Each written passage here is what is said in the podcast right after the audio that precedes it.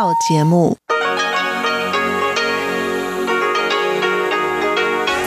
ที่นี่สถานีวิทยุเรดิโอไต้หวันอินเตอร์เนชั่นแนลกลับมาฟัง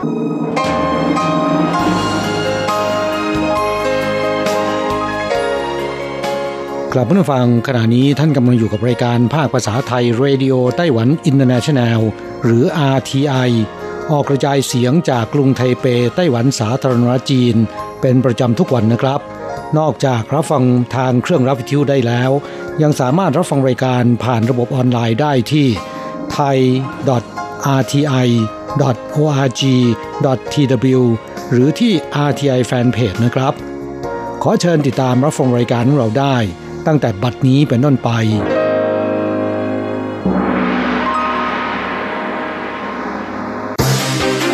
ลำดับแรกขอเชิญติดตามรับฟังข่าวประจำวันสวัสดีค่ะท่านผู้ฟังที่เคารพช่วงของข่าวจากรายการเรดิโอไต้หวันอินเตอร์เนชั่นแนลประจำวันอังคารที่สิบสองมกราคมปีพุทธศักราชสองพันห้าร้อยหกสิบสี่สำหรับข่าวไต้หวันมีดิฉันอัญชันทรงพุทธเป็นผู้รายงานค่ะหัวข้อข่าวมีดังนี้ไต้หวันพบบุคลากรทางการแพทย์สองคนทำงานในโรงพยาบาลเดียวกันติดเชื้อโควิด สิบเก้าสิบสามถึงสิบห้ามกราคมนี้เอกอัครราชทูตสหรัฐประจำ ยู เอ็น จะเดินทางเยือนไต้หวันและมีกำหนดเข้าพบประธานาธิบดีไช่อิงเหวินในวันที่สิบสี่มกราคมช่วงเช้าวันนี้อุณหภูมิต่ำสุดในเขตพื้นที่ราบพบที่เมืองเหมียวลี่ หกจุดสี่ องศาเซลเซียสกรมอุตุนิยมวิทยาไต้หวันเตือนคืนนี้อาจลดลงไปต่ำกว่าหกองศาเซลเซียสวันพุธเริ่มอุ่นขึ้นวันเสาร์ลมหนาวระลอกใหม่มาอีกอากาศหนาวสองวันฆ่าชีวิตคนไต้หวันนับร้อยเตือนระวังสองช่วงเวลาที่มักเกิดอาการหัวใจวายเฉียบพลันอากาศหนาวจัดทำให้สวนชมพู่ที่เมืองผิงตงเสียหายหนักคาดก่อนตรุษจีนราคาพุ่งพรวด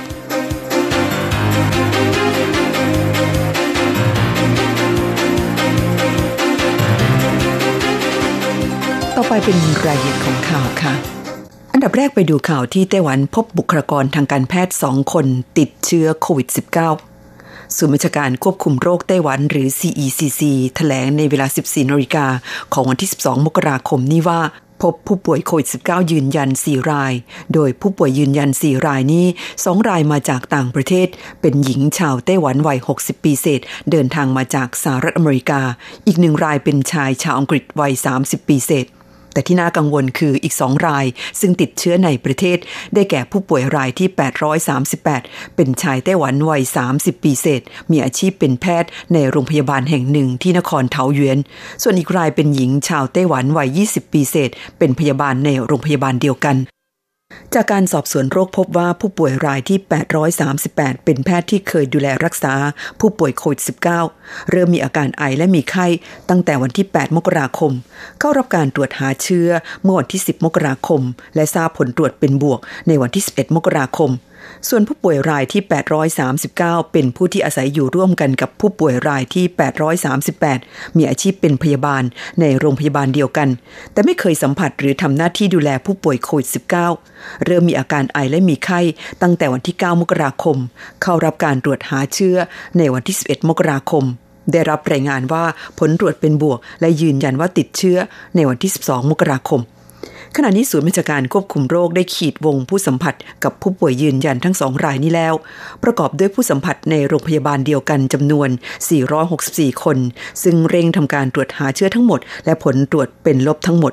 นอกจากนี้ยังมีผู้สัมผัสในชุมชนอีกห้าสิบหกคนเข้ารับการตรวจหาเชื้อแล้วสิบสี่คนพบหนึ่งคนผลตรวจเป็นบวกซึ่งก็คือผู้ป่วยรายที่แปดร้อยสามสิบเก้า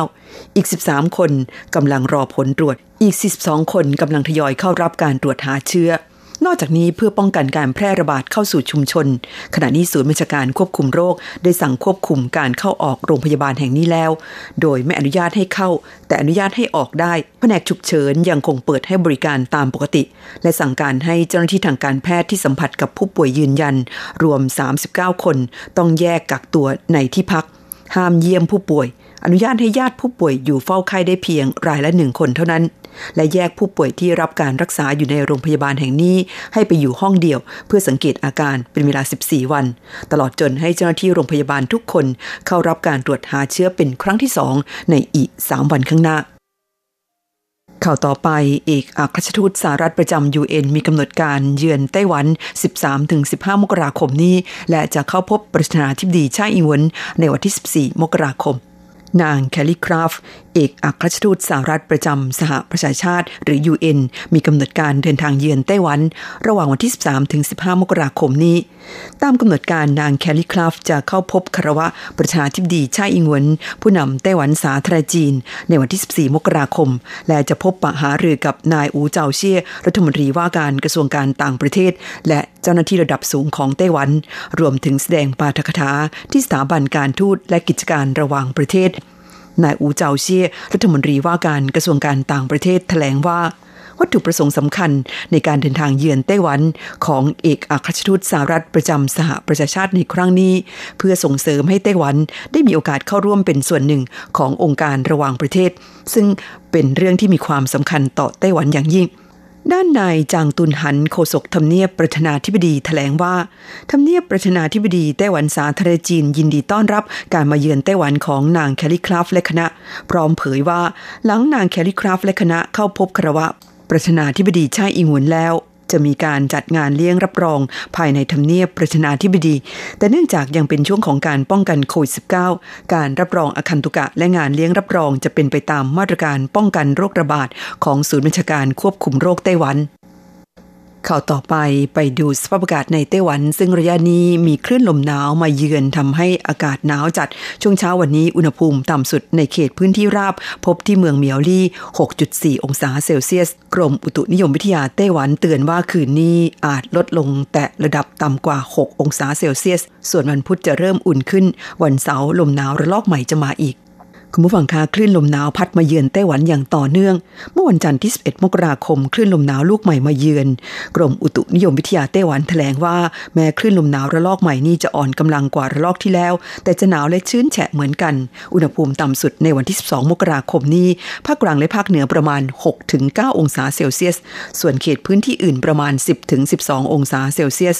สำหรับอุณหภูมิต่ำสุดในพื้นที่ราบช่วงเช้าวันนี้พบที่เขตถงหลัวเมืองเมียวลี่หกจุดสี่องศาเซลเซียสส่วนอุณหภูมิสูงสุดในช่วงกลางวันภาคเหนือจะอยู่ที่ประมาณ สิบสองถึงสิบสี่องศาเซลเซียสภาคกลางสิบหกองศาเซลเซียสภาคใต้สิบเก้าองศาเซลเซียสคืนวันนี้ยิ่งดึกจะยิ่งหนาวช่วงที่หนาวที่สุดคือกลางดึกของคืนวันนี้ไปจนถึงช่วงเช้าวันที่สิบสามมกราคมจึงขอให้ทุกคนเตรียมรักษาความอบอุ่นให้แก่ร่างกายกรมอุตุนิยมวิทยาพยากรณ์ว่าคลื่นลมหนาวลูกนี้จะค่อยๆอ่อนกำลังลงในวันพุธที่สิบสามมกราคมนี้ช่วงกลางวันอากาศจะเริ่มอุ่นขึ้นทั่วไต้หวันจะได้เห็นแสงแดดวันพฤหัสบดีและวันศุกร์อุณหภูมิจะเพิ่มขึ้นมาถึงยี่สิบองศาเซลเซียสภาคใต้อาจถึงยี่สิบห้าองศาเซลเซียสแต่วันเสาร์มีคลื่นลมหนาวระลอกใหม่มาอีกคาดจะส่งผลต่อสภาพอากาศของไต้หวันในช่วงวันอาทิตย์และวันจันทร์หน้า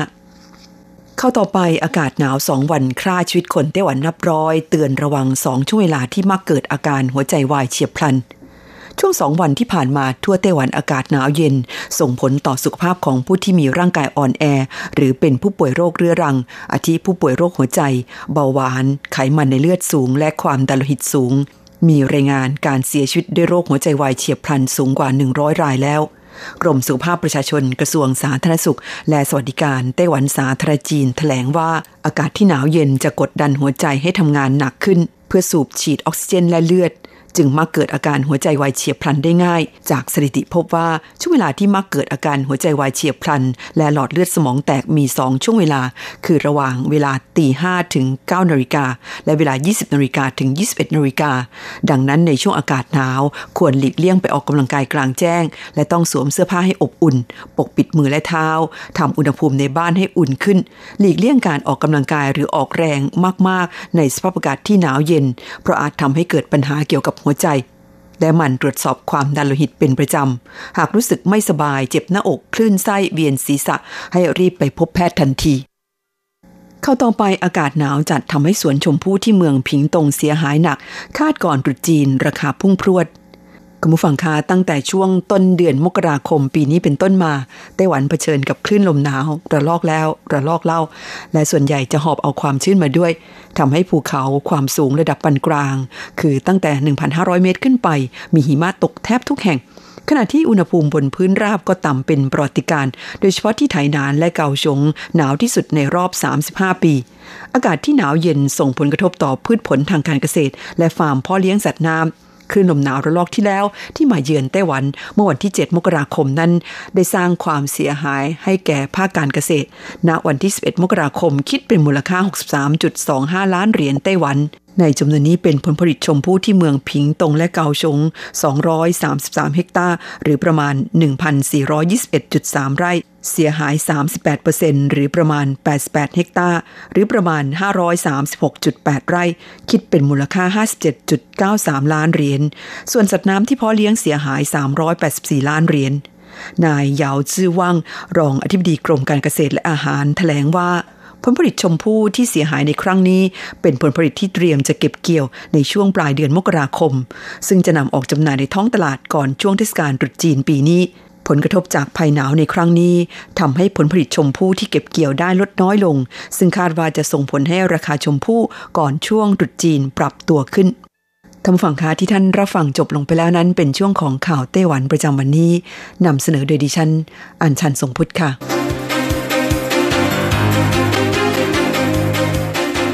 ต่อไปขอเชิญฟังข่าวต่างประเทศและข่าวจากเมืองไทยค่ะ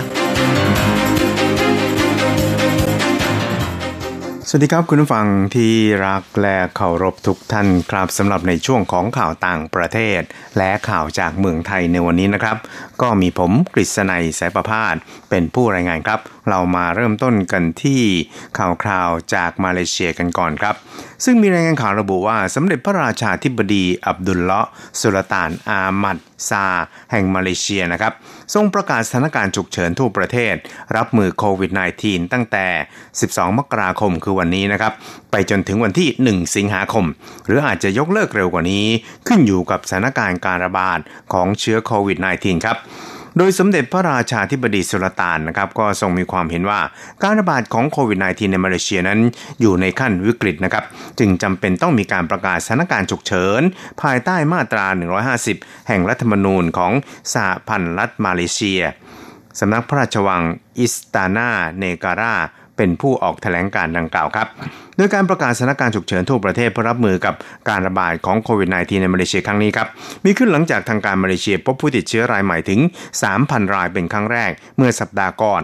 และทำให้จนถึงขณะนี้มียอดสะสมผู้ติดเชื้อโควิด สิบเก้า เพิ่มเป็นกว่า หนึ่งแสนสามหมื่นแปดพัน รายแล้วรวมทั้งเสียชีวิตถึงห้าร้อยห้าสิบห้าศพครับครับและเมื่อวันจันทร์ที่ผ่านมาคือเมื่อวันนี้นะครับนายกรัฐมนตรีมูยิดดินยัสซินได้ประกาศคำสั่งใช้มาตรการควบคุมการเดินทางในห้ารัฐได้แก่ปีนังสลังงอมะละกายะโฮและก็ซาบากับสามเขตปกครองกลางคือกัวลาลัมเปอร์ปุตราจยาและก็ลาบัวเป็นเวลาสองสัปดาห์ไปจนถึงวันที่ยี่สิบหกมกราคมเพื่อควบคุมการระบาดของโควิด สิบเก้า ครับครับช่วยเราไปติดตามข่าวๆจากเมืองไทยครับข่าวแรกก็เป็นสถานการณ์โควิดในเมืองไทยนะครับซึ่งสบคหรือศูนย์บริหารโควิดของไทยโดยนายแพทย์ทวีสินวิษณุโยธินโฆษกของสบคครับก็รายงานเกี่ยวกับการแพร่ระบาดของโรคติดเชื้อโคโรนาไวรัสสองพันสิบเก้าหรือโควิด สิบเก้า นะครับซึ่งก็ปรากฏว่าในวันนี้นั้นมีผู้ติดเชื้อเพิ่มขึ้นเนี่ยนะครับในประเทศสองร้อยเจ็ดสิบแปดรายนะครับแล้วก็ติดเชื้อในแรงงานต่างด้าวเนี่ยไม่มีนะครับส่วนผู้เดินทางมาจากต่างประเทศนั้นมีเก้ารายครับรักษาหายเพิ่มขึ้นหนึ่งร้อยหกสิบหกรายกลับบ้านไปแล้ว หกพันเจ็ดร้อยสามสิบสอง รายอยู่ในระหว่างการรักษาตัวอีกถึง สี่พันสามสิบห้ารายครับแล้วก็ยอดผู้เสียชีวิตนั้นก็ยังคงเท่าเดิมครับคือหกสิบเจ็ดศพยอดผู้ป่วยสะสมยืนยันนะครับรวมทั้งสิ้น หนึ่งหมื่นแปดร้อยสามสิบสี่ รายสุดท้ายเราไปดูคำเตือนของธนาคารกรุงเทพกันครับโดยผู้ช่วยผู้จัดการใหญ่ของธนาคารกรุงเทพนะครับได้ออกมาเตือนว่า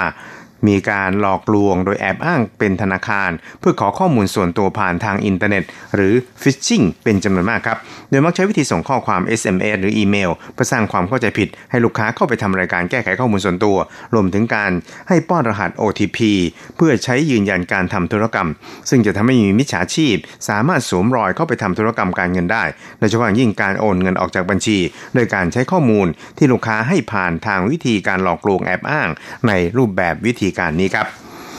ครับช่วงนี้เราไปติดตามอัตราแลกเปลี่ยนของค่าเงินเหรียญไต้หวันกับเงินบาทแล้วก็เงินเหรียญสหรัฐกันครับหากต้องการโอนเงินบาท หนึ่งหมื่น บาทต้องใช้เงินไต้หวัน เก้าพันห้าร้อยสามสิบ เหรียญไต้หวันหากต้องการซื้อเงินสด หนึ่งหมื่น บาทต้องใช้เงินไต้หวัน เก้าพันแปดร้อยเจ็ดสิบ เหรียญไต้หวัน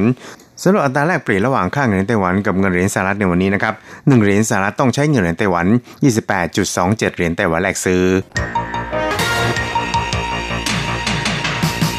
วิทยาการที่ก้าวหน้า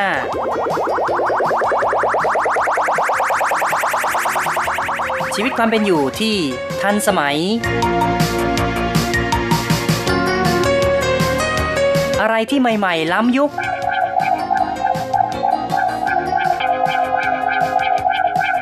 ขอเชิญติดตามใน Taiwan High Techดำเนินรายการโดยแสงชัยกิตติภูมิวงศ์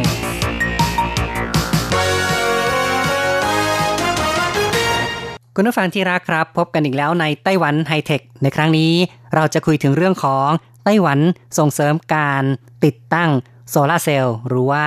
การผลิตกระแสไฟฟ้าพลังงานแสงอาทิตย์ในช่วงนี้กล่าวได้ว่ากระแสการติดตั้งโซลาร์เซลล์บนพื้นที่นาหรือว่าบนพื้นที่การเกษตรได้รับความนิยมมากขึ้นมีตัวอย่างเกษตรกรหลายรายที่ประสบความสำเร็จอย่างเช่นที่กวนเมี่ยวเขตกวนเมี่ยวนะครับของนครไทยนั้นนายเว่ยหลงหวาซึ่งแต่เดิมนั้นเขาให้เช่าที่ดินเพื่อทำการเพาะปลูกสับปะรดปรากฏว่าหันมาให้เช่าเพื่อติดตั้งแผงโซลาร์เซลล์ทำให้มีรายได้เพิ่มขึ้นถึงสิบเท่าทีเดียวนายเว่ยหลงหวานั้นบอกว่าเขามีพื้นที่ประมาณ หนึ่งหมื่น ตารางเมตรแต่เดิมนั้นให้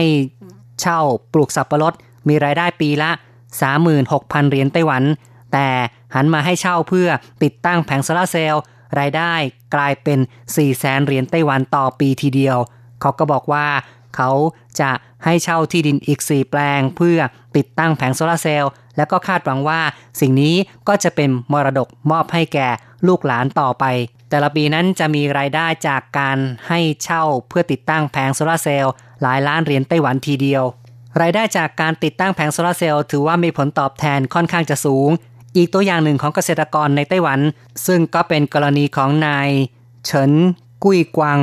ซึ่งอยู่ที่เมืองพิงตงทางฝั่งตะวันออกของไต้หวันนายเฉินบอกว่าเขามีพื้นที่ประมาณ หนึ่งหมื่น ตารางเมตรก็เหมือนกับกรณีของนายเว่ยนะครับแต่ว่ากรณีของนายเฉินนี่มีรายได้มากกว่านายเว่ยเยอะเลยนะครับเพราะว่าเขานอกจากจะติดตั้งแผงโซลาร์เซลล์แล้วยังทำการเกษตรควบคู่ไปด้วยทั้งนี้ทั้งนั้นเนี่ยเขาก็เป็นผู้ลงทุนเองไม่ได้ให้เช่านะครับเพราะฉะนั้นเนี่ยรายได้จากค่ากระแสไฟฟ้าปีหนึ่งก็ประมาณห้าล้านเหรียญไต้หวันและยังมีรายได้จากการปลูกมะระใต้แผงโซลาร์เซลล์อีกปีละสองล้านห้าแสนเหรียญไต้หวันเพราะฉะนั้นรายได้ต่อปีก็จะสูงถึงเจ็ดล้านห้าแสนเหรียญไต้หวันทีเดียวก็อย่างที่บอกแล้วนะครับว่านายเฉินนั้นเป็นผู้ที่ลงทุนเองเพราะฉะนั้นเขาก็สามารถที่จะเก็บเกี่ยวผลตอบแทนได้มากกว่าแต่เดิมนั้นนายเฉินก็ทำงานอยู่ในบริษัทหลักทรัพย์เป็นโบรกเกอร์ซื้อขายหุ้นนั่นเองและยังเคยประกอบธุรกิจด้านการเมนต์จากนั้นก็ผันตัวเองไปทำธุรกิจเกี่ยวกับเรื่องของออปโตอิเล็กทริกก็คือเรื่องของกระแสไฟฟ้าเรื่องของแผงวงจรต่างๆแต่เนื่องจากเขามีที่ดินมรดกเป็นพื้นที่การเกษตรที่ไม่ค่อยมีคนจะสนใจแล้วปล่อยให้ทิ้งรกร้างเอาไว้ก็คิดว่าน่าจะกลับมาพัฒนาที่ดินของตนเองจึงได้กลับไปที่บ้านเกิดแล้วก็ทำการผลิตกระแสไฟฟ้าจากโซลาร์เซลล์นายเฉินนั้นก็กล่าวได้ว่าเป็นผู้ที่มีพื้นฐานทางด้าน ไอ ที ทางด้านเทคโนโลยีด้วยจึงนำเอาความรู้ของตนเองนั้นมาประยุกต์เพื่อการติดตั้งแผงโซลาร์เซลล์ผลิตกระแสไฟฟ้า และก็สามารถสร้างกำไรได้มากกว่าการทำงานในเมือง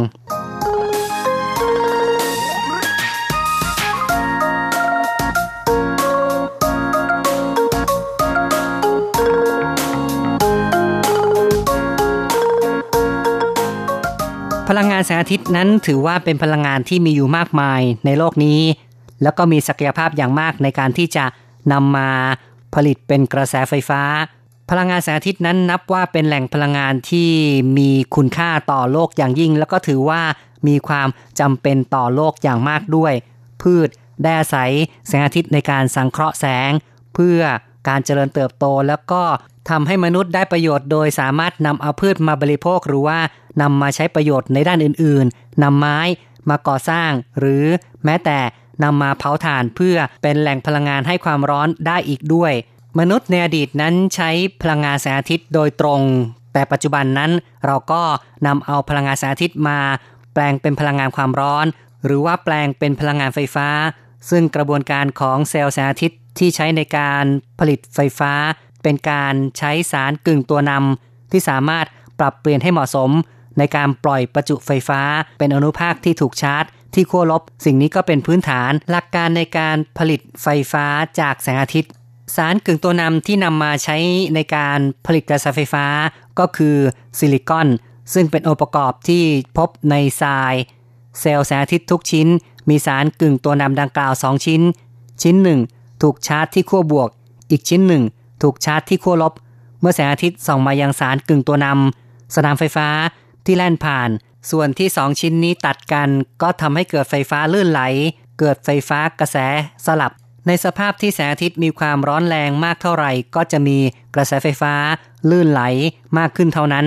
อย่างไรก็ตามนะครับการผลิตไฟฟ้าจากพลังงานแสงอาทิตย์นั้นไม่จำเป็นจะต้องใช้ไฟฟ้าที่มีแสงแผดแรงกล้าเสมอไปแม้แต่ในวันที่มีเมฆมีแสงเพียงบางส่วนก็สามารถที่จะ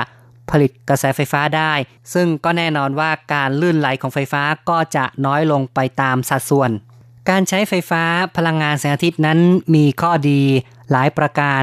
ในภาวะปัจจุบันที่พลังงานฟอสซิลหรือว่าน้ำมันนั้นมีราคาแพงบางคนบอกว่าตอนนี้เศรษฐกิจตกต่ำราคาก็ไม่ได้แพงมากแต่ก็ต้องคิดนะครับว่าเมื่อเศรษฐกิจดีขึ้นราคาก็จะพุ่งขึ้นมาอีกนอกจากนี้พลังงานฟอสซิลย่อมจะต้องถูกใช้หมดไป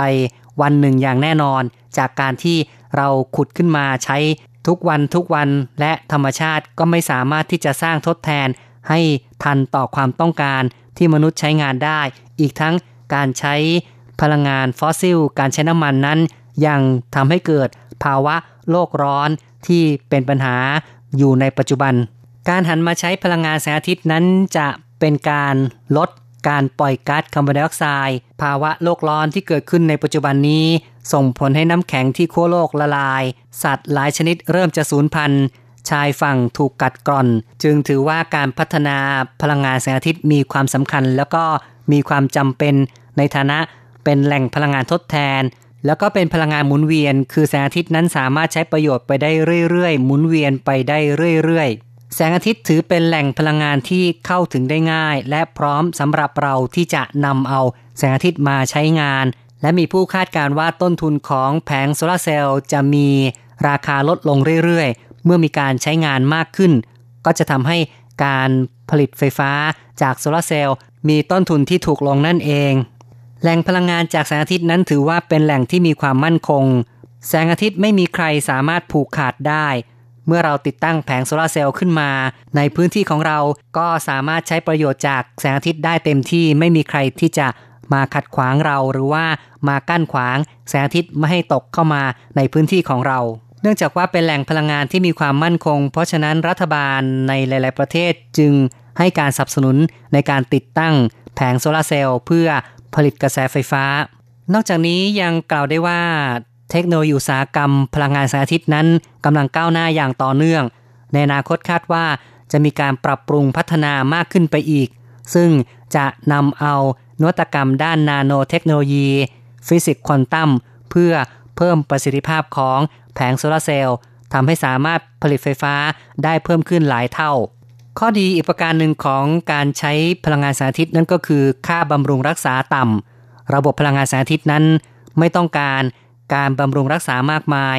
สิ่งที่ต้องทำก็คือจะต้องพยายามรักษาความสะอาดของแผงการใช้งานแผงโซลาร์เซลล์นั้นส่วนใหญ่จะใช้งานได้ ยี่สิบถึงยี่สิบห้า ปีแต่อย่างไรก็ตามก็ต้องมีการเปลี่ยนชิ้นส่วนบ้างทุก ห้าถึงสิบ ปีแต่ก็ถือว่าค่าบำรุงรักษาและค่าซ่อมแซมอยู่ในระดับต่ำมากการติดตั้งแผงโซลาร์เซลล์เพื่อผลิตกระแสไฟฟ้านั้น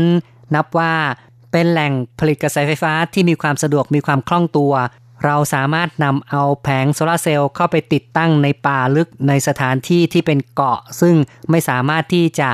ลากไฟฟ้าคือไม่สามารถที่จะลากสายไฟฟ้าเพื่อป้อนกระแสไฟฟ้าไปได้ก็สามารถติดตั้งแผงโซลาร์เซลล์เพื่อใช้งานเฉพาะจุดได้ก็ถือว่าเป็นข้อดีของการใช้แผงโซลาร์เซลล์ด้วย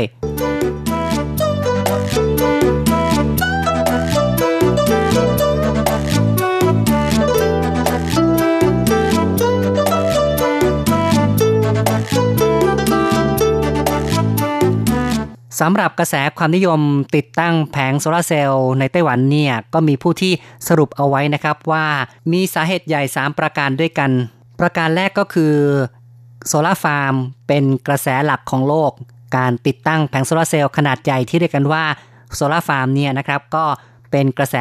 ที่ทั่วโลกพากันสนใจและปัจจุบันนี้บรรดาบริษัทด้าน ไอ ที ชั้นนำของโลกไม่ว่าจะเป็น Apple หรือว่า Google ต่างก็ประกาศว่าให้การสนับสนุนพลังงานสะอาดบริษัทเหล่านี้พากันให้คำมั่นว่าจะซื้อพลังงานสะอาด ร้อยเปอร์เซ็นต์ ก็คือว่าในการประกอบธุรกิจเนี่ยนะครับก็จะใช้พลังงานสะอาดทั้ง ร้อยเปอร์เซ็นต์ อย่างในไต้หวันเนี่ยก็มียักษ์ใหญ่ด้าน ไอ ที สิบ รายได้ออกมาให้คำมั่นจนถึงสิ้นสุดเดือนเมษายนเมื่อปีที่แล้วมีสิบรายด้วยกันนะครับซึ่งก็รวมถึงบริษัท ที เอส เอ็ม ซี หรือว่า Taiwan Semiconductor Manufacturing Corporation ที เอส เอ็ม ซี เป็นผู้ผลิต Wafer Chip นะครับก็คือแผ่นชิปที่ใช้ในผลิตภัณฑ์อุปกรณ์ ไอ ที ต่างๆรวมถึงเป็นผู้ป้อน Wafer Chip รายสำคัญของ Apple หรือว่า iPhone ที เอส เอ็ม ซี ของไต้หวันได้ให้คำมั่นว่าจะซื้อไฟฟ้าสีเขียว ยี่สิบเปอร์เซ็นต์ ของกระแสไฟฟ้าสีเขียวทั้งหมดที่ผลิตในไต้หวันจากการที่บริษัทชั้นนำของไต้หวันพากันให้คำมั่นว่าจะจะซื้อไฟฟ้าพลังงานสะอาดนั้นก็ทำให้ผู้ลงทุนโซลาร์ฟาร์มมีความมั่นใจและยินดีที่จะทุ่มทุนในการพัฒนาโซลาร์ฟาร์มกันสำหรับสาเหตุจูงใจประการที่สองที่มีผู้ลงทุนโซลาร์ฟาร์มในไต้หวันเป็นจำนวนมากนั่นก็คืออุตสาหกรรมโซลาร์ฟาร์มมีมูลค่าธุรกิจที่สูงนับล้านล้านเหรียญไต้หวันก็คือนับล้านล้านบาทนั่นเองนะครับอีกทั้งจะสามารถสร้างงานได้ประมาณ หนึ่งแสน ตำแหน่งรัฐบาลไต้หวันตั้งเป้าหมายว่าเมื่อถึงปีสองพันยี่สิบห้าจะผลิตไฟฟ้าจากพลังงานแสงอาทิตย์เท่ากับยี่สิบกิกะวัตต์ต่อปีซึ่งในทุกหนึ่งกิกะวัตต์จะต้องมีการลงทุนคิดเป็นมูลค่าห้าหมื่น ล้านเหรียญไต้หวันจะเห็นได้ว่าเฉพาะการลงทุนเพื่อติดตั้งโซลาร์ฟาร์มนั้นก็มีมูลค่าประมาณหนึ่งล้านล้านเหรียญไต้หวันแล้วและในจำนวนนี้ก็จะต้องมีการขอกู้จากธนาคารส่วนใหญ่แล้วก็จะกู้ได้ประมาณ หกสิบเปอร์เซ็นต์ เพราะฉะนั้นก็คิดเป็นมูลค่าเงินกู้ประมาณ หกแสน ล้านเหรียญไต้หวันการที่จะบอกว่ามูลค่าธุรกิจของอุตสาหกรรมโซลาร์ฟาร์มมีนับล้านล้านเหรียญไต้หวันจึงไม่เกินความจริงเพราะเพียงแค่ขั้นตอนการลงทุนก็ประมาณหนึ่งล้านล้านเหรียญไต้หวันแล้วยังจะต้องมีการขายกระแสไฟฟ้ามีอุตสาหกรรมเก็บไฟฟ้าก็คืออุตสาหกรรมเกี่ยวกับแบตเตอรี่ที่เกี่ยวเนื่องเข้ามาด้วยเนี่ยนะครับก็จะมีมูลค่าอีกเป็นล้านล้านเหรียญไต้หวันนั่นเองในส่วนของการสร้างงานนั้นจากการประเมินของ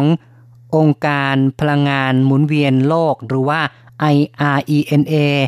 ได้มีการประเมินว่าในปีสองพันสิบแปดนั้นมีการจ้างงานในอุตสาหกรรมพลังงานหมุนเวียนสิบเอ็ดล้านคนของเป็นตัวเลขของทั่วโลกซึ่งในไต้หวันเนี่ยก็คาดว่าจะมีการจ้างงานประมาณ หนึ่งแสน ตำแหน่งในช่วงหกปีข้างหน้าครับแล้วก็สาเหตุอีกประการหนึ่งที่อุตสาหกรรมโซลาร์ฟาร์มเป็นที่ดึงดูดให้ผู้คนหันมาลงทุนจำนวนมากนั้นก็เป็นเพราะว่ารัฐบาลไต้หวันมีการ ประกันราคารับซื้อกระแสไฟฟ้าจากโซล่าฟาร์มซึ่งเป็นการประกันราคาระยะยาวประมาณยี่สิบปีผู้ที่ลงทุนโซล่าฟาร์มนั้นจะมีผลตอบแทน ห้าถึงห้าจุดห้าเปอร์เซ็นต์ ต่อปีนับเป็นอัตราผลตอบแทนที่น่าดึงดูดเหล่านี้เนี่ยนะครับก็ล้วนแต่เป็นปัจจัยที่ส่งผลให้การลงทุนโซล่าฟาร์มในไต้หวันเป็นที่ดึงดูดเป็นที่น่าสนใจและผู้ที่เป็นเกษตรกรก็หันมาทำโซล่าฟาร์มกันมากขึ้นด้วยเอาละครับการพูดคุยในรายการไต้หวันไฮเทคในวันนี้เห็นทีต้องขอยุติลงก่อนอย่าลืมกลับมาพบกันใหม่ในครั้งต่อไป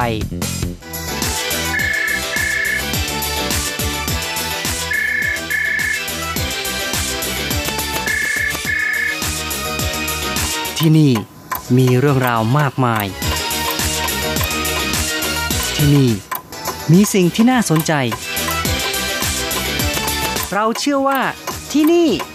มีสิ่งที่คุณอยากรู้อยากเห็นอยากสัมผัสที่นี่ไต้หวัน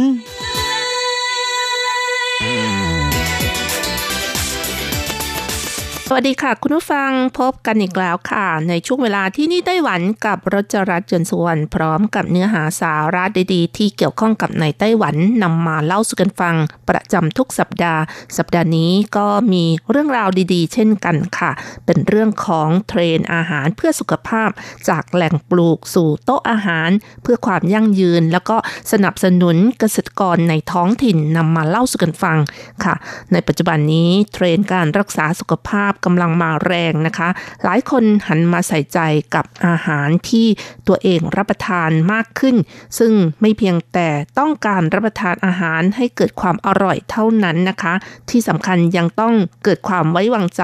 ไว้วางใจกับอาหารที่ตนเองรับประทานว่ามีความปลอดภัยหรือไม่หรือว่ารับประทานแล้วดีต่อสุขภาพแค่ไหนเพราะฉะนั้นนะคะทำให้หลายๆคนพยายามที่จะสรรหาอาหารที่ปลอดภัยอย่างเช่นอาหารออร์แกนิกหรือว่าอาหารอินทรีย์ค่ะส่วนทางด้านผู้ประกอบการร้านอาหารก็เช่นกันนะคะก็พยายามสรรหาแหล่งที่มาของอาหารที่ปลอดภัยเพื่อให้ผู้บริโภคเกิดความไว้วางใจเช่นกัน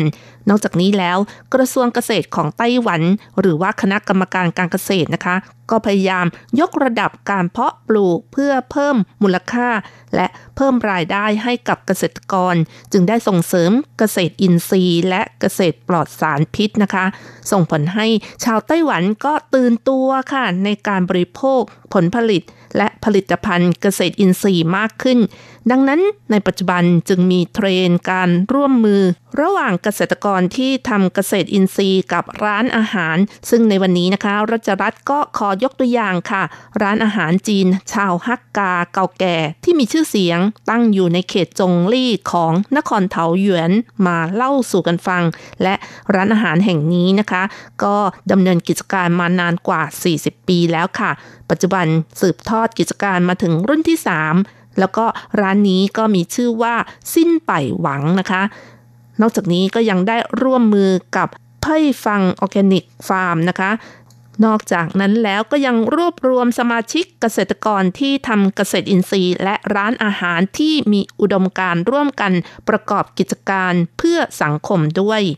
นายเจียนจิ้งหงเฒ่าแก่ร้านอาหารซินเป่ยหวังแล้วก็ยังเป็นพ่อครัวหลักของร้านก็บอกว่าหลายปีมานี้ได้พยายามเปลี่ยนแนวของร้านอาหารจากเดิมๆในอดีตโดยตั้งแต่ปีสองพันสิบเจ็ดเป็นต้นมาเมนูอาหารในร้านกว่าห้าสิบอย่างนะคะล้วนแต่ใช้วัตถุดิบที่เป็นเกษตรอินทรีย์ที่อยู่ในพื้นที่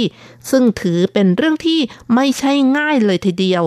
นายเจียนเล็งเห็นว่าผู้บริโภคในปัจจุบันไม่เพียงแต่ชอบอาหารอร่อยที่สำคัญกว่านั้นคือต้องการรับประทานอาหารที่ปลอดภัยดีต่อสุขภาพด้วยเมื่อเป็นเช่นนี้ค่ะเขาก็เลยค่อยๆเพิ่มเมนูในร้านที่มีการใช้วัตถุดิบที่เป็นเกษตรอินทรีย์และวัตถุดิบเหล่านี้ต้องอยู่ในอาณาบริเวณของเมืองเถาหยวนด้วย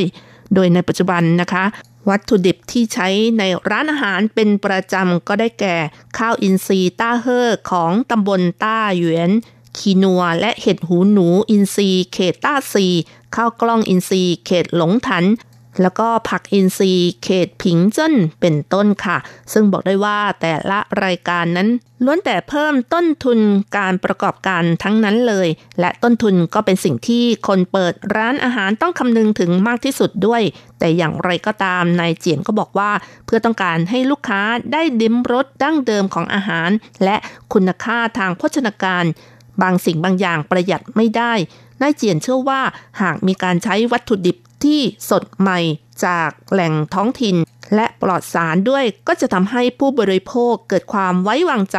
ยังถือเป็นการตอบแทนเกษตรกรที่ตั้งใจปลูกได้ดีที่สุดด้วยการทำเกษตรอินทรีย์หรือเกษตรออร์แกนิกนั้นถือว่าไม่ใช่เป็นเรื่องง่ายเลยทีเดียวเพราะว่ากว่าจะผ่านการรับรองผลิตภัณฑ์นั้นต้องมีการตรวจที่เข้มงวดทุกขั้นตอนตั้งแต่การลงเมล็ดพันธุ์ปลูกขั้นตอนการดูแลสภาพแวดล้อมที่ปลูกการใส่ปุ๋ยการป้องกันโรคหรือหนอนแมลงที่มากัดกินตลอดจนการขนส่งล้วนแต่มีความละเอียดละออและเกษตรกรที่ทำเกษตรอินทรีย์ยังต้องจ่ายค่าตรวจสอบให้กับบุคคลที่สามโดยผ่านหน่วยงานที่เชี่ยวชาญตรวจสอบจึงจะได้ไปรับรองว่าเป็นเกษตรอินทรีย์ผู้ที่บริโภคเองก็ไม่ทราบว่าใบรับรองนี้มาด้วยความยากลำบากนายเจียนเจ้าของร้านภัตตาคารซินไปหวังผู้ริเริ่มร้านอาหารสีเขียวก็ได้เชิญร้านอาหารและภัตตาคารในเมืองเถาหยวนกว่าสิบแห่งนะคะเข้าร่วมโครงการที่เป็นมิตรกับสิ่งแวดล้อมมีการใช้วัตถุดิบที่ปลูกแบบเกษตรอินทรีย์ซึ่งเขาก็กล่าวว่าร้านอาหารหรือภัตตาคารก็ควรที่จะให้ความสำคัญเกี่ยวกับวัตถุดิบในการประกอบอาหารมากกว่าผู้บริโภคและต้องทำด้วยความจริงจังและโปร่งใสตั้งแต่แหล่งผลิตจนกระทั่งอยู่บนโต๊ะอาหารเพราะฉะนั้นการเลือกใช้ผลิตผลของเกษตรอินทรีย์จึงเป็นทางเลือกที่ดีที่สุดโดยที่ผ่านมานั้นร้านอาหารเองก็มักจะเน้นแต่เรื่องของฝีมือการประกอบอาหารและมีการเลือกใช้วัตถุดิบที่ราคาถูกจากนั้นปรุงให้ได้รสชาติที่อร่อยที่สุดแต่ว่าปัจจุบันไม่ใช่เป็นยุคที่ว่าแค่เปิดร้านให้ลูกค้าเดินเข้ามารับประทานอาหารเท่านั้นแต่จำเป็นต้องประยุกต์ให้เข้ากับสถานการณ์ที่ผู้คนรักษาสุขภาพหรือว่าให้ความสำคัญต่อการรับประทานอาหารจึงจะครองใจลูกค้าได้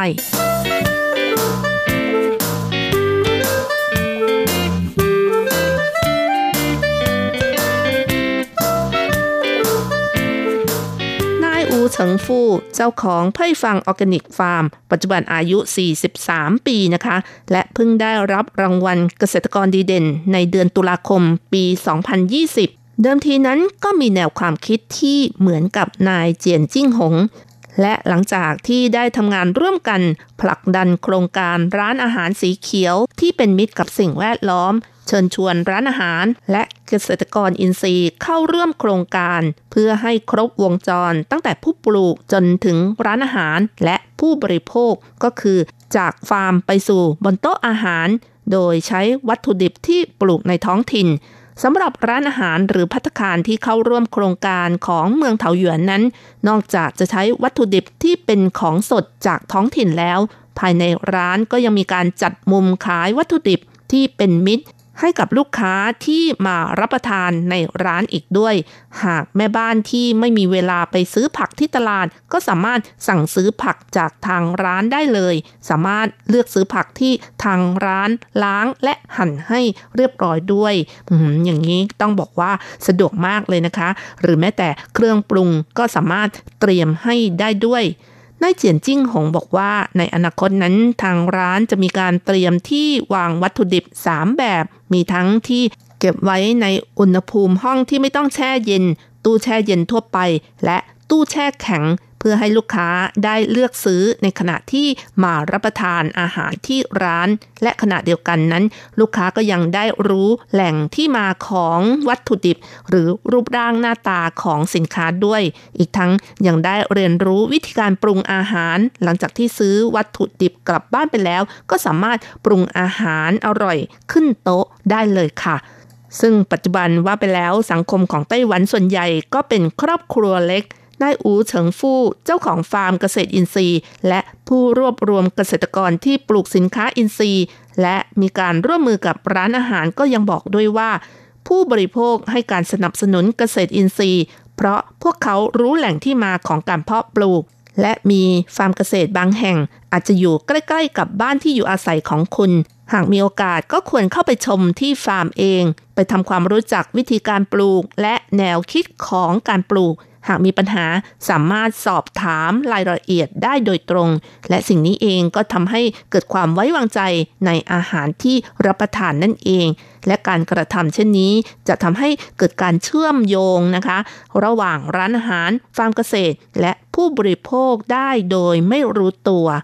ปีสองพันยี่สิบนะคะทางร้านซินไปหวังได้รับรางวัลชนะเลิศจากการประกวดกิจการเพื่อสังคมของเมืองเถาหยวนนายเจียนจิ้งหงเจ้าของร้านได้กล่าวขอบคุณกรมการเกษตรและอาหารที่ให้ความช่วยเหลือเป็นพิเศษนอกจากช่วยเหลือแนะนำจัดตั้งจุดรับผักอินทรีย์ในร้านอาหารแล้วยังให้เงินอุดหนุนอีกด้วยทำให้เกิดความมั่นใจต่อการผลักดันโครงการปัจจุบันทั่วเมืองเถาหยวนนะคะก็มีการตั้งจุดรับผักอินทรีย์ในร้านอาหารสิบแห่งด้วยกันแต่ว่านายเจียนมีความรู้สึกว่ายังไม่เพียงพอนะคะยังต้องการร้านอาหารเข้าร่วมโครงการอีกมากมายเพื่อลดต้นทุนการขนส่งและยกระดับการแข่งขันอีกด้วยนอกจากนั้นแล้วเพื่อให้เกษตรกรได้เรียนรู้การนำเสนอผลิตภัณฑ์ของตนเองนายเจียนและนายอูนะคะก็ยังได้เชิญเกษตรกรในท้องถิ่นของเมืองเถาหยวนและผู้ประกอบการร้านอาหารต่างๆร่วมโครงการพร้อมๆกันเพื่อรับทราบรายละเอียดและเข้าใจความต้องการของทุกฝ่ายเป็นการเปิดตัวให้ประชาชนทั่วไปทราบถึงศักยภาพของผลิตภัณฑ์เกษตรในท้องถิ่นของเมืองเถาหยวนอีกด้วยสำหรับฟาร์มเกษตรอินทรีย์เพ่ยฟังของนายอูเฉิงฟู่นั้นมีการปลูกผักผลไม้ตลอดทั้งปี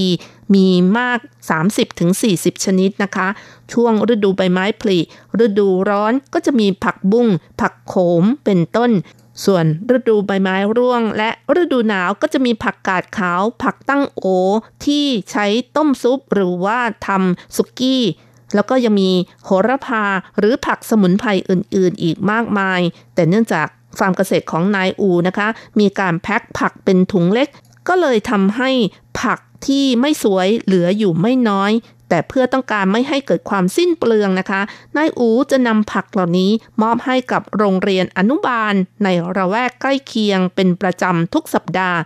นายอูบอกว่าเขาไม่มีเงินมากมายแต่ว่าเขาสามารถมอบผลิตภัณฑ์เกษตรที่ปลูกเองให้กับเด็กๆได้รับประทานกันแม้ผักจะไม่สวยแต่ก็ไม่ได้ลดคุณค่าทางโภชนาการในทุกปีเขาก็ยังเชิญเด็กๆมาที่ฟาร์มเกษตรเพื่อ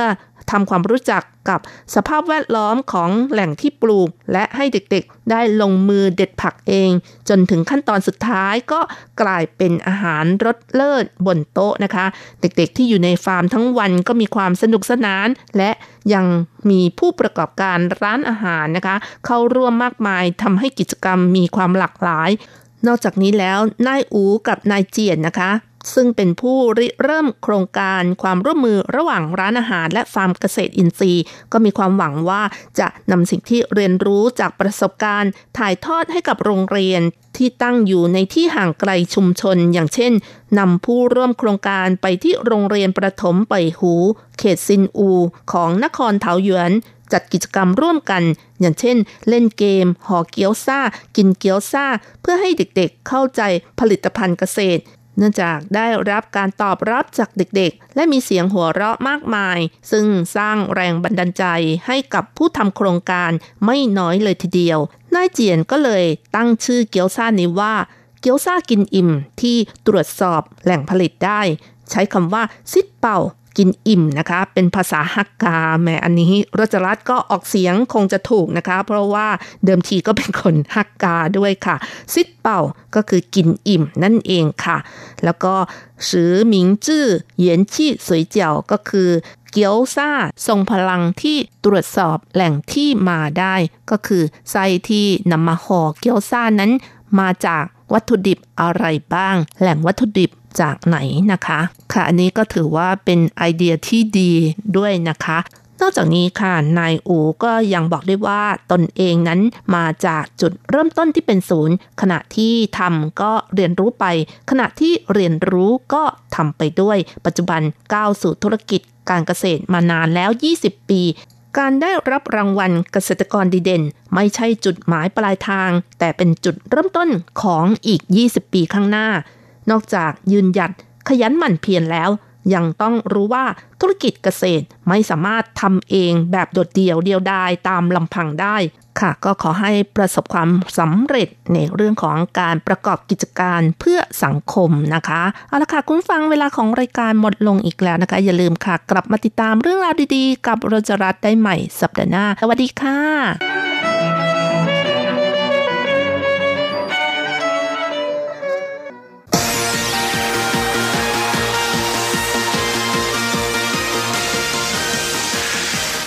ที่เป็นข่าว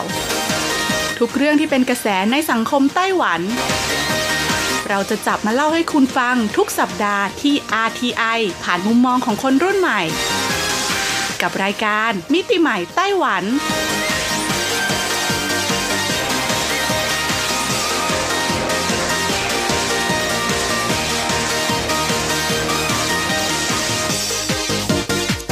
สวัสดีค่ะคุณผู้ฟัง อาร์ ที ไอ ที่เคารพทุกท่านขอต้อนรับเข้าสู่รายการมิติใหม่ไต้หวันค่ะรายการที่จะนำเสนอเรื่องราวดีๆเรื่องราวใหม่ๆที่เกิดขึ้นในไต้หวันนะคะดำเนินรายการโดยดิฉันดีเจยุ้ยมณพรชัยวุฒิค่ะต้องบอกเลยล่ะค่ะว่าเรื่องราวของเราในสัปดาห์นี้ค่ะเกี่ยวข้องกับสัตว์นะคะแต่เป็นสัตว์ที่อยู่ใต้ท้องทะเลค่ะหากเราเคยเจอคนที่มีความหลงใหลนะคะในสัตว์เลี้ยงจำพวกสุนัขหมาแมวนะแน่นอนแหละค่ะว่าสิ่งแวดล้อมหรือว่าสิ่งมีชีวิตใต้ท้องทะเลเนี่ยก็มีความลึกลับแล้วก็มีความสวยงามไม่แพ้กันนะคะก็เลยมีกลุ่มคนอีกจำนวนหนึ่งในไต้หวันค่ะที่หลงใหลเจ้าพวกสัตว์ทะเลเหล่านี้และเขาก็มักจะใช้วิธีการดำน้ำค่ะลงไปชื่นชมความงามของเจ้าสัตว์ทะเลเหล่านี้รวมถึงนะคะการเก็บภาพเจ้าสัตว์ทะเลเหล่านี้ออกมาให้คนอื่นนะคะที่ไม่มีโอกาสได้ดำลงไปเห็นเนี่ยสามารถยนต์โฉมความงดงามหรือความมหัศจรรย์ใต้ท้องทะเลได้อีกด้วยดังนั้นสัปดาห์นี้ค่ะยุ้ยจะมาพูดถึงอีกหนึ่งอาชีพที่น่าสนใจมากๆนะคะนั่นก็คืออาชีพที่เกี่ยวข้องกับการดำน้ำถ่ายภาพสัตว์ใต้ท้องทะเลค่ะซึ่งการถ่ายภาพสัตว์ใต้ท้องทะเลนะคะนอกเหนือจากทำเป็นอาชีพแล้วนะเพื่อหารายได้แล้วค่ะส่วนหนึ่งนะก็ยังเพื่อการอนุรักษ์รวมถึงการดูแลรักษาระบบนิเวศอีกด้วยนะคะเพราะว่าการที่เราไปเก็บภาพเนี่ยเราก็จะเห็นว่าใต้ท้องทะเลเนี่ยมีอะไรเปลี่ยนแปลงนะคะหรือว่าจำนวนสิ่งมีชีวิตที่อยู่ใต้ท้องทะเลของเราเนี่ยมีการเปลี่ยนแปลงอย่างไรบ้างแล้วเราควรจะต้องปรับปรุงแก้ไขอย่างไรเพื่อให้สิ่งมีชีวิตกลับมาอุดมสมบูรณ์อีกครั้งหนึ่งถ้าพร้อมแล้วไปรับฟังกันเลยค่ะ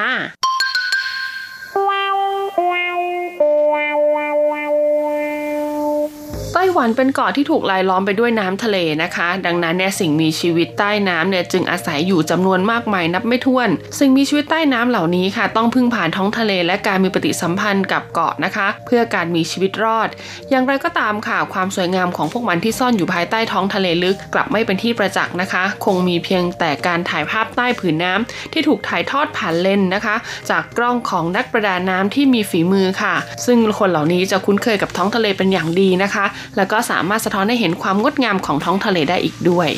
นิตยสารไต้หวันพาโนรามาค่ะได้พาเราไปยังท้องทะเลเมืองฮวาเหลียนนะคะซึ่งวันที่มาถึงเนี่ยต้องบอกเลยว่ามีฝนตกโปรยปรายลงมาอย่างหนักค่ะแต่ในรุ่งเช้าอีกวันหนึ่งนะคะที่เขาจะไปถ่ายทำรายการเนี่ยกลับมีท้องฟ้าแจ่มใสขึ้นมาเหมือนราวกับพระเจ้าเป็นใจเลยทีเดียวรุ่งเช้าในสภาพอากาศที่มีแสงแดดอบอุ่นนะคะคุณจินเหลยค่ะทำหน้าที่เป็นไกด์อาสาสมัครยืนคอยนักท่องเที่ยวขึ้นไปยังเรือนำชมวานที่จอดเทียบท่าอยู่บริเวณท่าเรือเรือลำน้อยแล่นออกจากท่าเรือไปถึงทะเลประมาณไม่เกินสิบนาทีค่ะก็จะเริ่มเห็นวาฬและก็โลมาเนี่ยแหวกว่ายไปมาคุณจินเลยค่ะยืนอยู่บนหัวเรือพูดอธิบายถึงพฤติกรรมของพวกมันด้วยจังหวะที่ไม่ช้าไม่เร็วจนเกินไปขณะเดียวกันช่วงว่างจากการอธิบายก็ไม่ลืมที่จะหยิบกล้องติดเลนส์ถ่ายไกลค่ะมากดชัตเตอร์รูปภาพสามารถอธิบายถึงเรื่องราวได้โดยไม่จำเป็นต้องใช้ถ้อยคำใดๆมาบรรยายนะคะแล้วก็สามารถสื่อถึงความรู้สึกได้โดยตรงโดยไม่ต้องใช้เสียงอาจจะมีคนจำนวนไม่น้อยค่ะที่ถึงแม้จะไม่รู้จักกับคุณจินเลยแต่ก็เคยเห็นผลงานรูปถ่ายวาฬและโลมาของเขามานานแล้วเขาเป็นช่างภาพใต้น้ำมืออาชีพที่ถ่ายวาฬและโลมาคนแรกของไต้หวัน บรรดาสัตว์ทะเลที่มีขนาดใหญ่เหล่านี้ค่ะเมื่อถูกจัดเป็นส่วนหนึ่งขององค์ประกอบภาพภายใต้เลนส์ของเขาแล้วจะกลายเป็นภาพที่เต็มไปด้วยบทกวีและพลังของชีวิตทำให้นึกถึงภาพยนตร์คลาสสิกเรื่อง The Big Blue นะคะที่มีเนื้อหาเกี่ยวกับนักประดาน้ำและโลมาของลุคเบสซันขึ้นมาปัจจุบันนี้ค่ะเขาใช้เวลาเฉลี่ยประมาณหนึ่งในสามของแต่ละปีอาศัยอยู่ในต่างประเทศเดินทางไปทั่วทุกมุมโลกนะคะทั้งศรีลังกาญี่ปุ่นสหราชอาณาจักรตองกานอร์เวย์และอาร์เจนตินาเขาเดินทางไปยังสถานที่ที่มีชื่อเสียงโดดเด่นในการชมวานทุกแห่งแต่ละฤดูร้อนของทุกปีผมจะต้องอยู่ที่ไต้หวันแน่นอนเพราะว่าวานที่ไต้หวันสวยสุดในช่วงฤดูกาลดังกล่าวระหว่างเดือนมิถุนายนจนถึงเดือนสิงหาคมของทุกปีนะคะเป็นช่วงฤดูร้อนค่ะที่ทะเลเงียบสงบและเป็นช่วงไฮซีซั่นของการชมวาฬซึ่งมีเพียงปีละครั้งและก็เป็นฤดูกาลที่เขารอคอยอย่างใจจดใจจ่อคุณจินเหลยกล่าวว่าการถ่ายรูปวาฬและโลมาในไต้หวันก็เหมือนกับการเล่นเกมผ่านด่านต้องเผชิญกับอุปสรรคและฝ่าฟันไปให้ได้ทุกครั้งที่เขาได้รับข่าวคราวเกี่ยวกับการปรากฏตัวของวาฬและโลมานอกเขตทะเล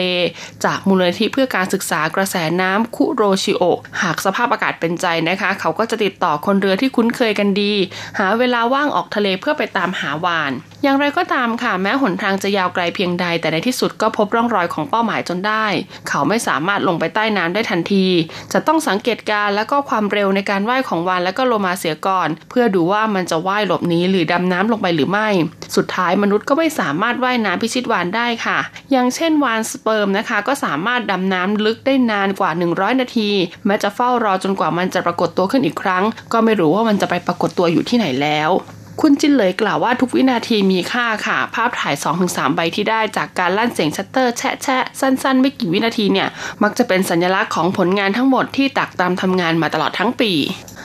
หลายคนคงจินตนาการได้นะคะว่าการถ่ายภาพวาฬและก็โลมาใต้น้ำนั้นไม่ใช่เรื่องที่ง่ายดายนักเหตุผลคงไม่ใช่เป็นเพราะไม่มีใครอยากทำแต่คนที่จะทำแล้วก็ประสบความสำเร็จได้นั้นมีน้อยมากจากประสบการณ์ของคุณจินเหลยนะคะที่สั่งสมมาจากการถ่ายภาพในต่างประเทศเนี่ยทำให้เขาทราบว่าวาฬและโลมาที่พบในไต้หวันส่วนใหญ่เนี่ยมักจะว่ายน้ำเพื่อเป็นทางผ่านค่ะจึงเคลื่อนที่อย่างรวดเร็วเนื่องจากวาฬและโลมาเป็นสัตว์เลี้ยงลูกด้วยนมเช่นเดียวกับมนุษย์หลังจากลูกวาฬและลูกโลมาถือกำเนิดขึ้นยังต้องใช้ระยะเวลายาวนานอีกประมาณหนึ่งปีครึ่งนะคะจึงจะหย่านมอย่างเช่นวาฬหลังค่อมที่อพยพย้ายถิ่นเพื่อออกลูกและดูแลลูกน้อยของมันในแถบราชอาณาจักรตองกา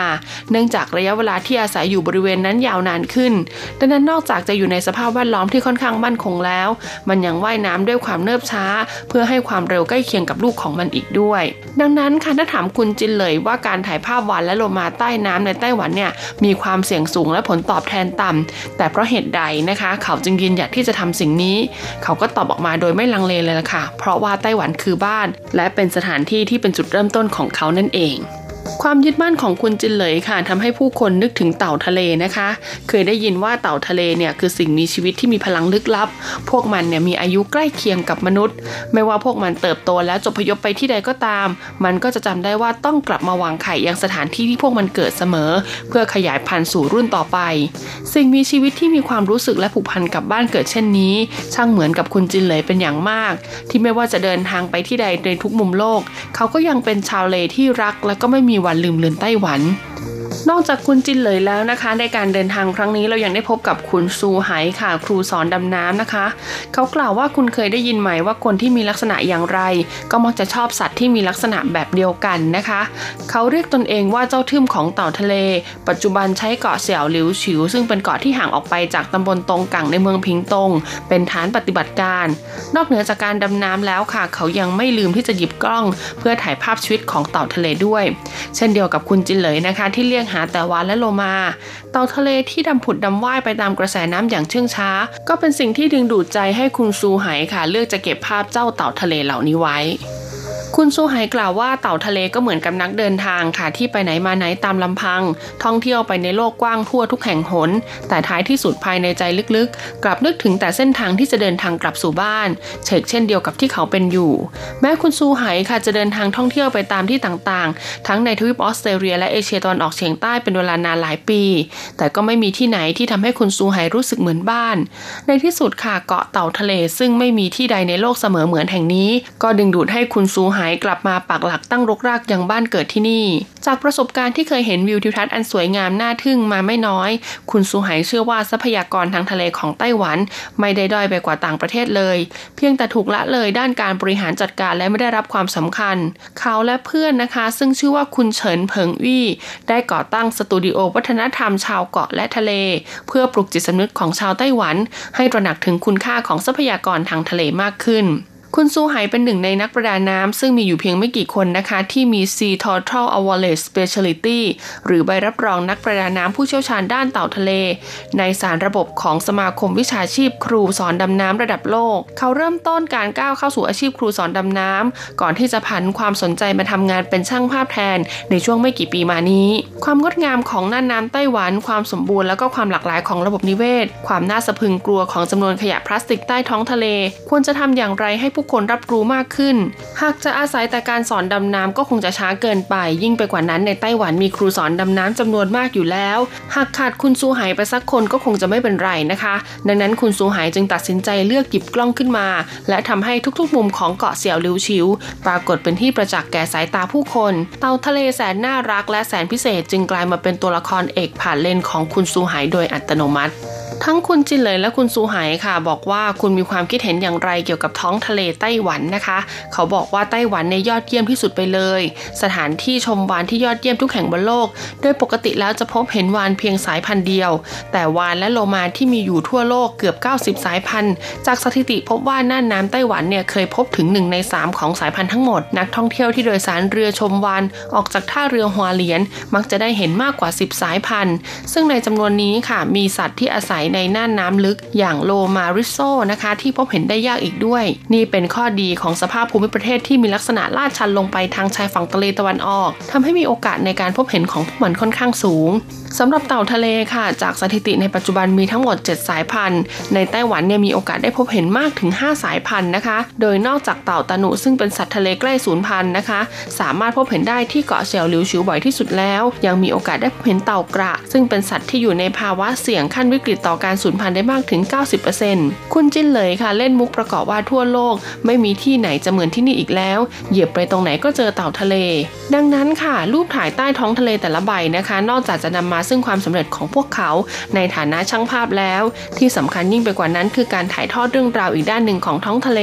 ให้ผู้ที่ไม่เคยได้รู้ได้รับรู้ด้วยสำหรับมนุษย์แล้วค่ะพวกเขามักจะไม่รู้สึกถึงการสูญเสียในสิ่งที่พวกเขามองไม่เห็นหรือไม่รู้แต่มักพบปัญหาวาฬและโลมาติดอวนเกิดขึ้นอยู่บ่อยครั้งและยังมีชาวประมงบางส่วนที่ละเมิดกฎหมายตั้งใจตัดครีบของพวกมันทิ้งแล้วให้พวกมันนอนตายอยู่ใต้ท้องทะเลหากไม่มีใครให้ความสำคัญกับปัญหาเหล่านี้ค่ะมหันตภัยจากการตัดครีบวาฬโลมาก็จะเงียบสนิทสาธารณชนก็คงไม่ได้รับทราบถึงปัญหาที่เกิดขึ้นแต่การไม่รู้ไม่ได้แปลว่าสิ่งนั้นไม่มีอยู่คุณซูไหค่ะได้โชว์วิดีโอใต้น้ำตอนหนึ่งนะคะที่เต่าทะเลตกใจกลัวคนมันเข้าใจผิดว่าขยะทะเลเป็นอาหารไม่นึกเลยว่ามันจะขับอุจจาระออกมาเป็นพลาสติกเหตุการณ์ช่างดูน่าเวทนาโชคดีที่เขายื่นมือเข้าไปช่วยจึงทำให้มันรอดตายมาได้ปัญหาเรื่องการอนุรักษ์ท้องทะเลการแพร่กระจายของขยะพลาสติกในทะเลเนี่ยเป็นสิ่งที่อยู่ใกล้ตัวมากค่ะแต่พวกเขาไม่เหมือนกับนักอนุรักษ์สิ่งแวดล้อมที่มีแต่พร่ำเรียกร้องหาความยุติธรรมและกดดันบีบบังคับผู้อื่นการใช้รูปถ่ายของพวกเขาจึงเป็นวิธีการที่ให้ความรู้เกี่ยวกับเรื่องสิ่งแวดล้อม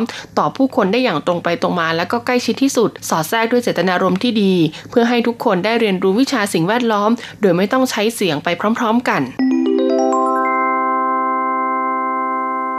เป็นไงบ้างคะกับเรื่องราวของสองนักประดาน้ำนะคะที่ผันตัวเองมาเป็นช่างภาพเพื่อเก็บภาพนะคะสิ่งที่เกิดขึ้นใต้ท้องทะเลและก็ถ่ายทอดออกมานะคะให้กับมนุษย์อย่างเราเนี่ยได้พบเห็นค่ะว่าปัจจุบันนี้ท้องทะเลเนี่ยเสียหายไปแล้วมากแค่ไหน